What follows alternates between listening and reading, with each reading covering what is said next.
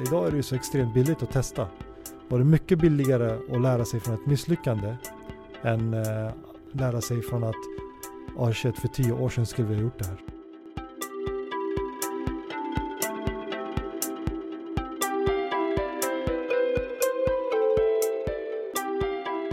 Hej och välkomna till ett nytt avsnitt av Framtidskraft. Jag heter Karin Bodén. Och jag heter Daniel Löfstedt.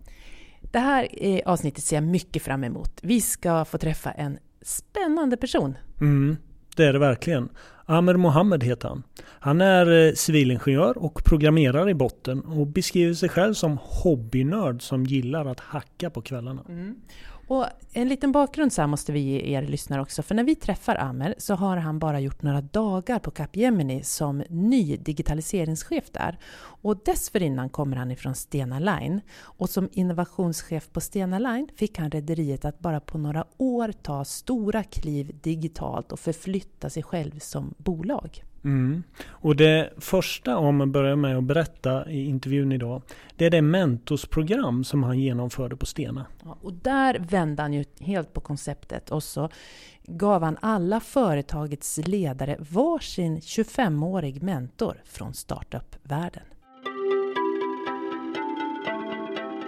Eh, en av de första grejerna var ju att eh, jag eh, assignade mentorer åt alla ledare inom hela Stena-sfären, inte bara Stena Line då. Uh, och då kallar vi det Stena Turntable. Det var sån här uh, reversed mentorship, brukar man kalla det. Så det var massa gamla kollegor till mig från startup-världen som fick vara mentorer åt de här gamla gubbarna. Nu var ju majoriteten gubbar, men gubbar och, och gummor i, i, i det, VDR och allt det där. Uh, så de fick en varsin 25-åring som, som mentor, en, en, en founder, en startup-grundare. Eh, och det gjorde vi ett år och jag var då eh, mentor åt eh, Dan Sten. Eh, och det är jag fortfarande, Dan Sten Olsson, ägaren av eh, Stena Imperiet. Eh, så det var ju extremt kul. Eh, och det är roligt att utmana honom. Jag menar, eh, ett, ett, ett, ett gemensamt drag för extremt framgångsrika människor är ju att de vet vad de kan och de vet vad de inte kan.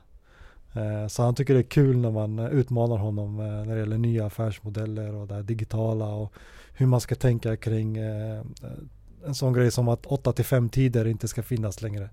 Utan eh, det är mer medarbetare med, som man ger tillit till och allt det där. Eh, så det var, det var roligt. Så det var en av de första grejerna. För att när man ska göra en sån där skifte eller en transformation. Det första man ska jobba med det är inte tekniken. Teknik kan man alltid googla. Det, det står massa svar på hur man ska göra något och sånt. Utan det svåraste är att försöka få folk att ändra sitt mindset.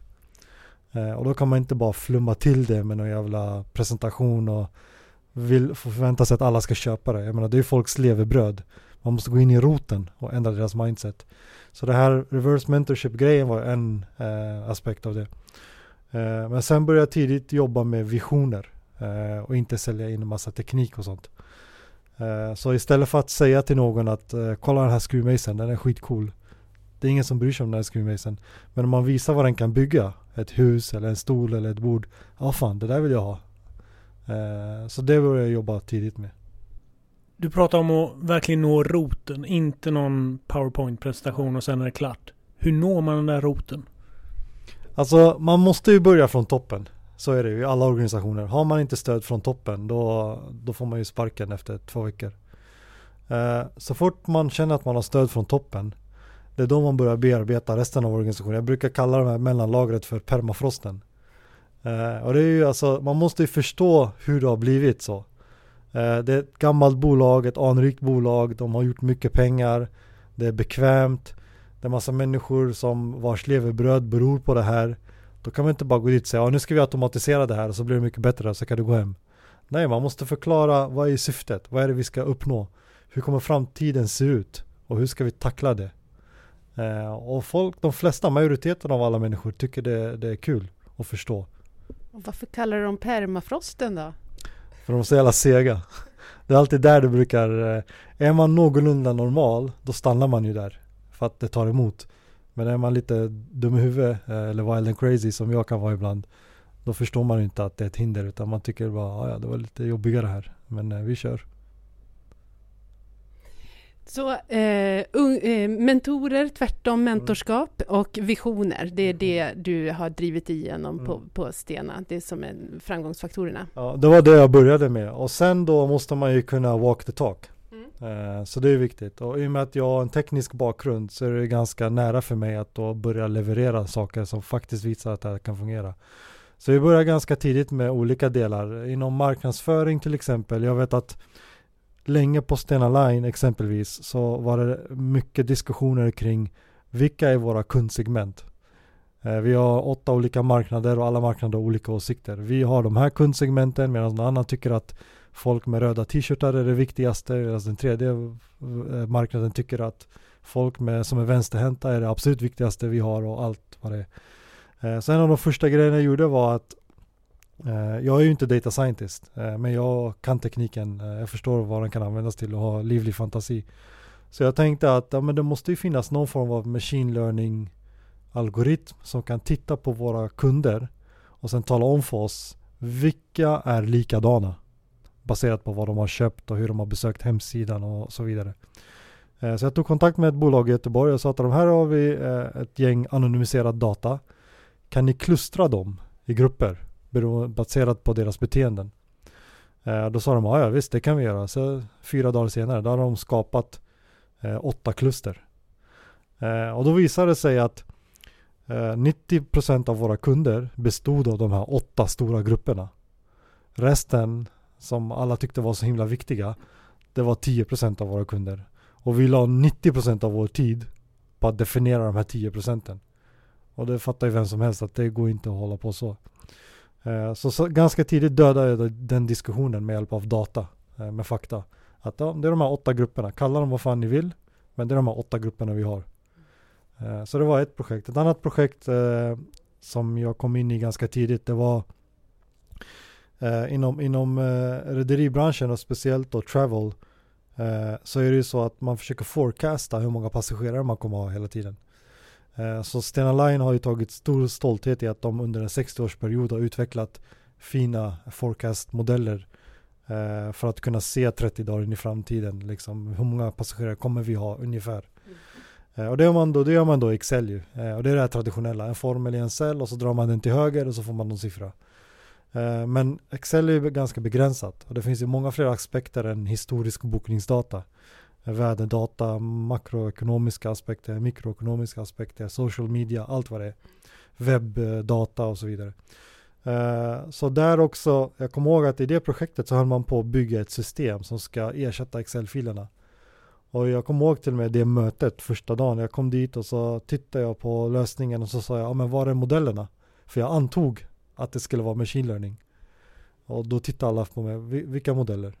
Ja men hur ska vi bygga det här? För i och med att jag är programmerare så förstår jag att det här är extremt komplext att bygga om man inte ska använda machine learning. Då får man använda massa if statements. Nu kanske det blir lite tekniskt men inom programmeringsvärlden så brukar man säga så här om den här siffran är större än 5 gör det här annars gör det här.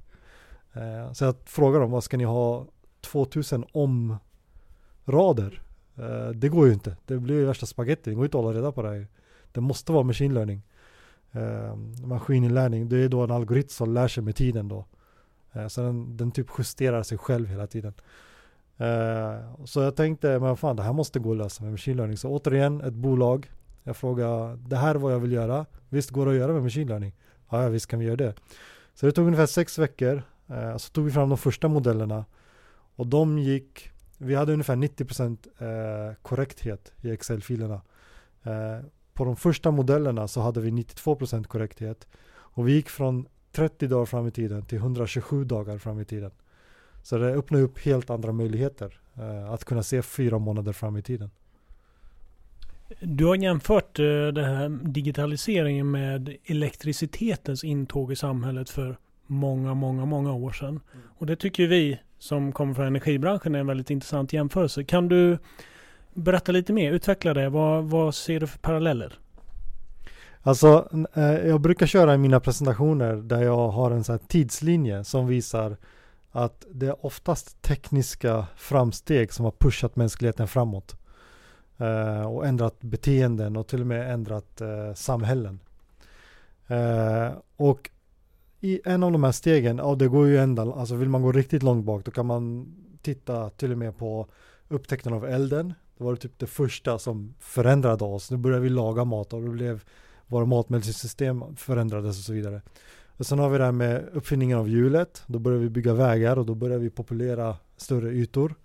Eh, och så vidare och så vidare.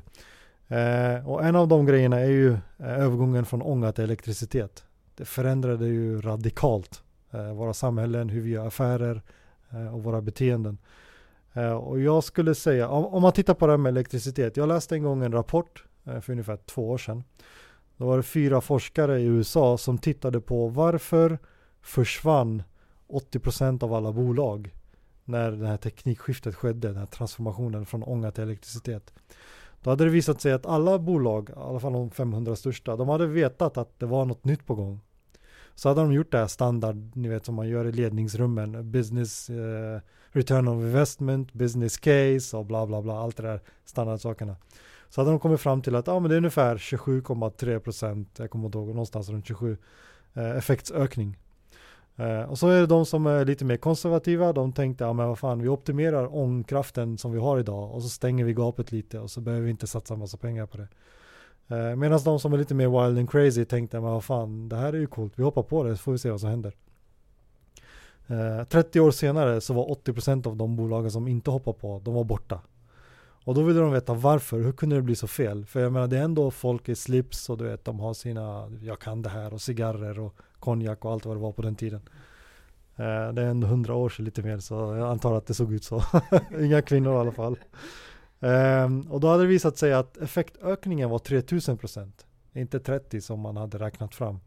Och då ville de veta vad var felet? Vad gjorde man för fel? För det är ändå erfarna människor som har byggt upp enorma förmögenheter och stora industrier. Då hade det visat sig att eh, när man bygger en fabrik för ångkraft då måste man placera maskinerna nära källan. För du kan inte transportera ångkraft. Den försvagas med, med distans. Men elektricitet kan ju transportera hur långt som helst. Och när elektriciteten först kom ut, då kunde inte man transportera den jättelångt. Men sen den tekniken utvecklades snabbt. Och så var det helt plötsligt mil man kunde skicka iväg elektricitet. Och då insåg de att shit, vi kan ju bygga om fabrikerna så att de blir mer optimala. Eh, och det hade de inte räknat med. Det stod inte i någons business case. Och då kunde man, eh, det fick ju ripple effekter på resten av supply chain processen då. Och då var det helt plötsligt en 3000% ökning och inte 30 som man trodde från början. Samma sak gäller AI. Alltså jag personligen tror att alla de här teknikerna som vi haft tidigare, elen, hjulet, elden, penicillinet, CPUn, internet, mobilen. Om du skulle kombinera dem gånger tusen, det är den effekten AI kommer få på, på mänskligheten och samhället och hur vi gör affärer.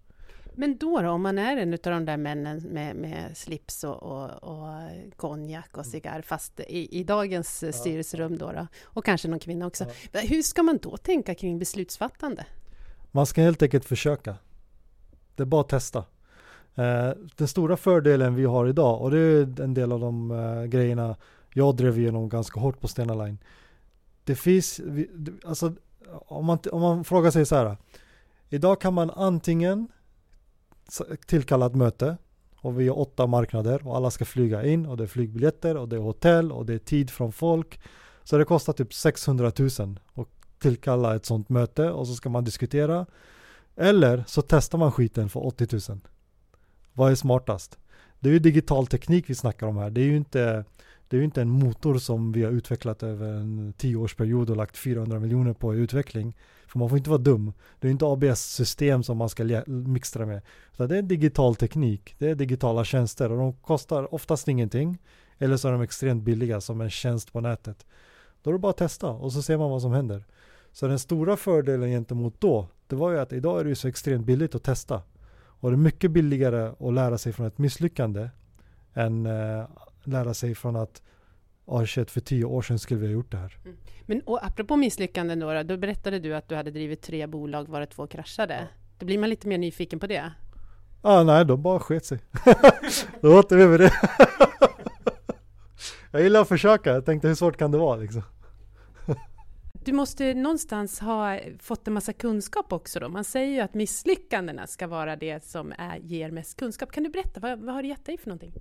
Ja, hade det inte varit för mina misslyckanden då hade jag inte suttit vad jag är idag.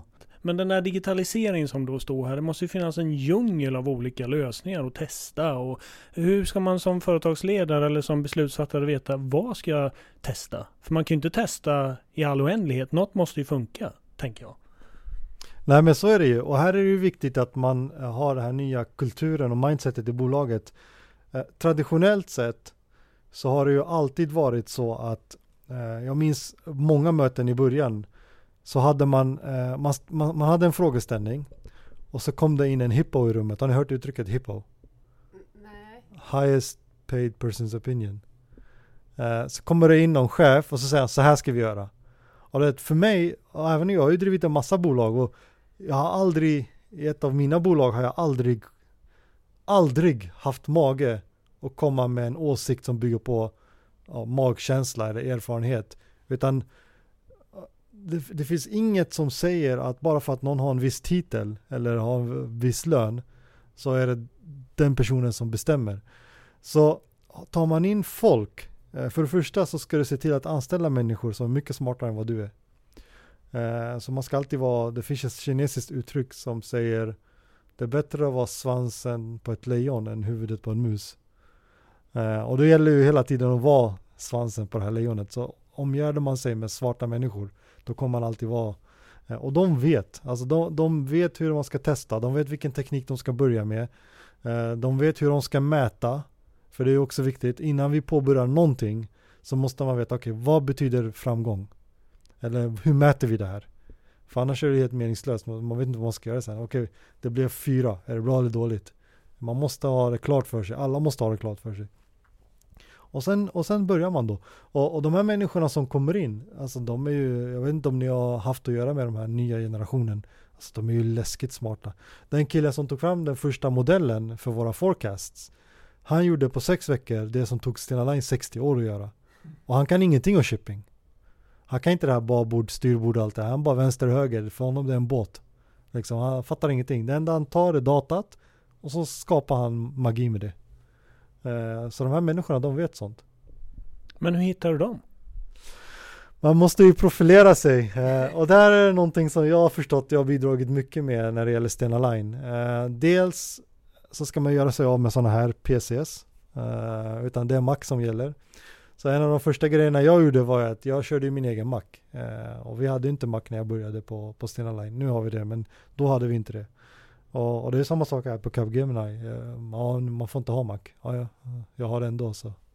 Men har sådana saker något, någon betydelse menar du? Ja, alltså image. Man måste ju framstå som cool och ta bort det här med arbetstider.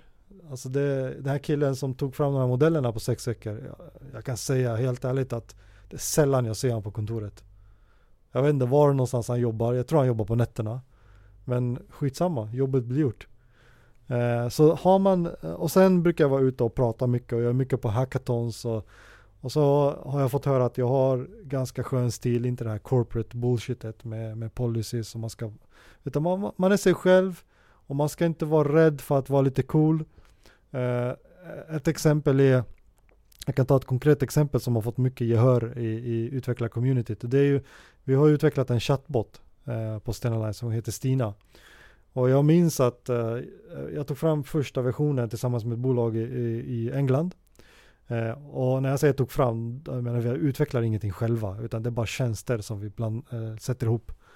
I det här fallet är det Watson för 9 dollar i månaden. Eh, och så den första frågan jag fick när jag skulle, jag sa, men nu ska jag lansera det här, ska vi göra ett litet event av det? Ja, men tänk om det inte funkar? Okej, okay, ja, då funkar det inte. Jag, jag, jag fattar inte. Ja, men det är pinsamt och vi har en image och vi är professionella, bla bla. Så vi måste ha så här, det ska mejlas automatiskt och det ska vara ett så meddelande som är så här propert och bla bla bla. Så jag tänkte fuck it, jag lägger, har, har ni sett sådana här fail memes? Vet ni vad det är? Nej. Det, det, när man, när man, eh, när man, eh, när man mässar med någon så brukar det vara så här, ska man eh, faila, om man har failat på något, då skickar man en GIF där man ser någonting där någon har failat. Um, uh, typ att en, padda, en, panda, en panda snubblar, Um, eller någon som uh, tappar någonting eller någonting. Så så fort Stina failar, när hon säger så här, men hjälpte jag dig? Du svarar nej. Mm. Då ser man en panda som ja. liksom så här, slår sig själv i ansiktet. Så här, som en lite bild. filmsnutt. Ja, en liten filmsnutt. Mm. Och det tyckte folk var skitcoolt. Och helt plötsligt ville de veta, vilka är Stena Line och hur kan vi jobba där? För det här är ju coolt, jag har aldrig sett något stort varumärke göra så här. Så att våga vara lite cool och avslappnad och skicka lite giffar, det är en rekommendation som du vill ge våra energibolags vd då när de ska lyckas attrahera ny kompetens? Ja, jag menar, man ska behandla människor så som man behandlar dem privat. Alltså det finns ju ingen anledning att, att spexa till det med, med slips bara för att det är ett bolag bakom. Utan det är fortfarande människor man har att göra med. Så behandla dem på samma sätt. Mm. Um, om du tar då energibranschen och sen kopplar vi ihop det med digitaliseringen. Um, på vilket, på vilket sätt ser du att energibranschen kan och bör förändras med digitalisering? Har du några tankar kring det? Alltså energi som eh, produkt kommer ju försvinna. Jag tror inte att eh, man kommer kunna betala för energi om 20 eller 25 år. Um, det, alltså, redan förra året tror jag det var så blev ju solenergin den billigaste formen att, att uh, producera. Och uh, om bara tio år så kommer ju allt alstra energi med hjälp av solen. Våra kläder, uh, våra bilar, våra vägar, allting. Och hur ska man ta betalt för det då? När allting bara producerar el. Vad spännande. Vad, vilket, eh, hur ska man tänka här då, då som eh, energibolags-VD? Ja, det jag vet att det det har säkert eh, varit mycket rikare. Men eh, ja, jag vet inte, jag menar redan nu så läser man ju om eh, tyg som kan eh, generera ström och, och, och, måla färg som man kan måla på hus eh, som också alstrar ström och sparar i batterier. Ehm, så, men jag tror att fram tills att det sker så tror jag att man behöver fokusera mer på att göra det mer sömlöst eh, när man som privatperson ska hantera den här energin. Eh, för även om det om 20 år kommer bli gratis, tror jag i alla fall, så är det ändå 20 år dit. Eh, och då kan man bygga upp en massa tjänster kring hur man hanterar överskottsenergi till exempel, eller om du flyttar mellan olika ställen eller eh, vad det nu kan vara. Eh, där tror jag att man behöver titta lite mer på att utveckla tjänster istället för produkten. För produkten kommer att försvinna. Men vad tänker du, vad har du för tankar om energibranschen som den ser ut idag då?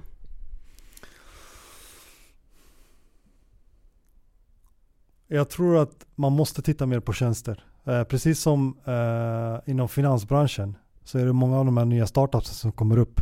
De bygger ju på tjänster.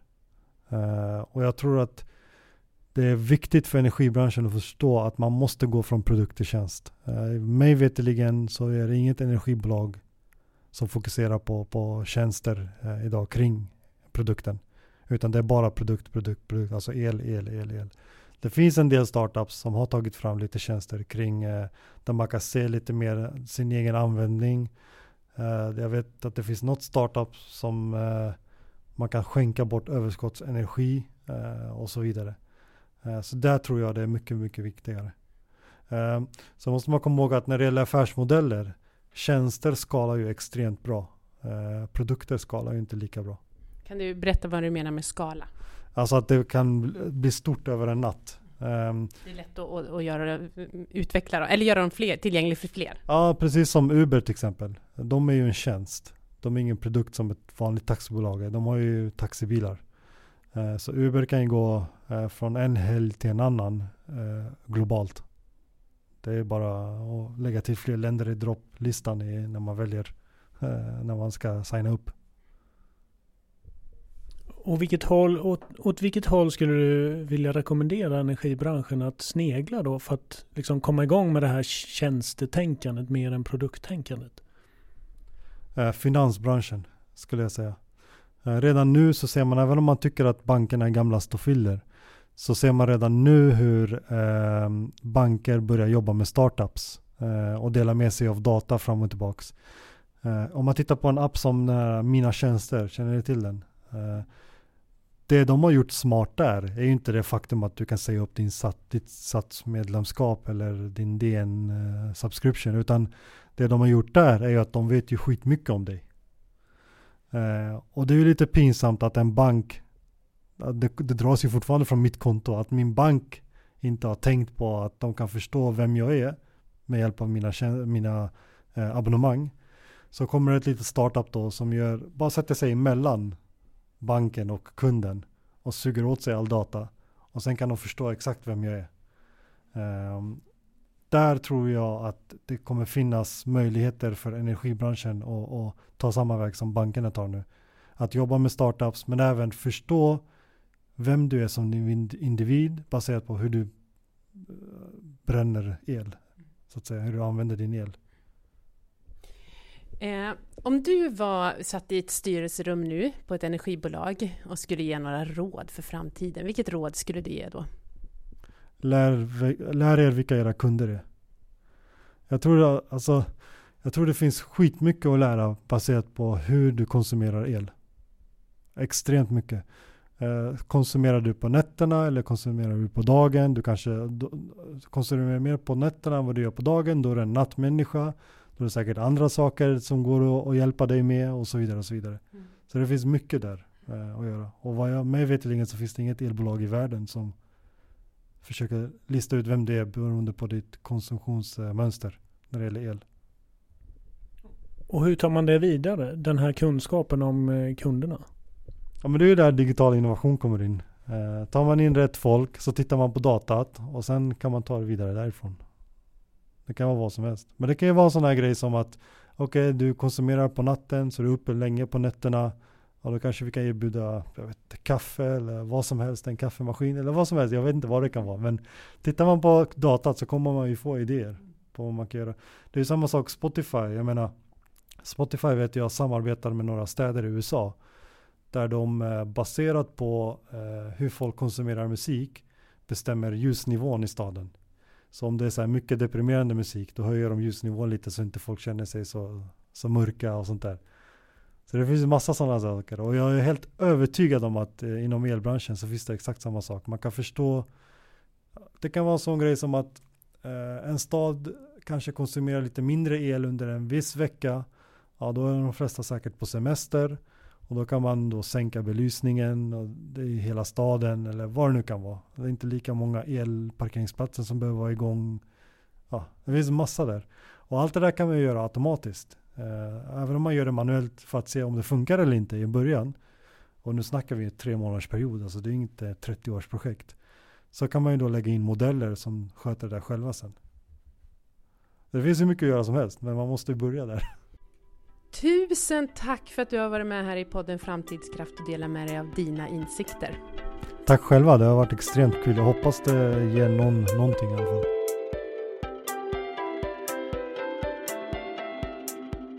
Det där var Amer Mohammed. Alltså det är så mycket insikter. Jag älskar att lyssna på vad det är han säger igen här nu. Mm, verkligen. Eh, till exempel, om man är riktigt framgångsrik, då vet man vad man kan men man vet också vad man inte kan, apropå branschen, att vi, vi måste leta efter nya, eh, nya aktörer att samarbeta med. Och vad, vad har vi kompetensbrist? Var måste vi få in ny kompetens? och mm. Det är ju väldigt intressant. Mm. Och jag tänker också på det här med att det är så billigt att testa nu. Och det är jättebra att, att vi kan testa, men vi måste också bestämma oss för eller ta reda på, utforska, varför ska vi testa det ena eller det andra? Mm. Tekniken då? Det är inte det som är det viktiga. Nej, han uttrycker det väldigt, eh, ja men nästan lite sådär nonchalant kan man tycka, som när man har väldigt respekt för teknik och teknikutveckling. Ah, det kan man googla säger han. Det viktiga är vad man använder grejerna till. Precis. Eh, ja, kommer energin vara gratis om ett eh, tiotal år? Mm -hmm, det vågar man ju knappt tro.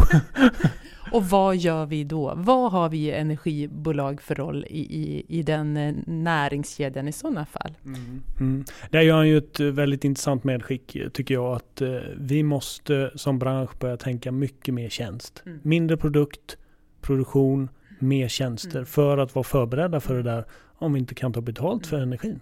hur, då måste vi skapa värdet på ett annat sätt och kanske paketera och leverera tjänster till kunderna. Och, och, och liksom veta betydligt mer om våra kunder Ja. än vad vi gör idag. Mm. Han, han tycker att här finns alla möjligheter, allt bara ligger öppet. Ja men det är väl en skön inställning ändå. Allt är öppet och det finns massor med möjligheter. Mm. Mm. Ja. Ska vi ta och lämna lyssnarna där helt enkelt? Ja, det är en skön känsla man får med sig. Ja, ja. Så då tackar vi så hemskt mycket för uppmärksamheten den här gången och säger hej då! Hej då!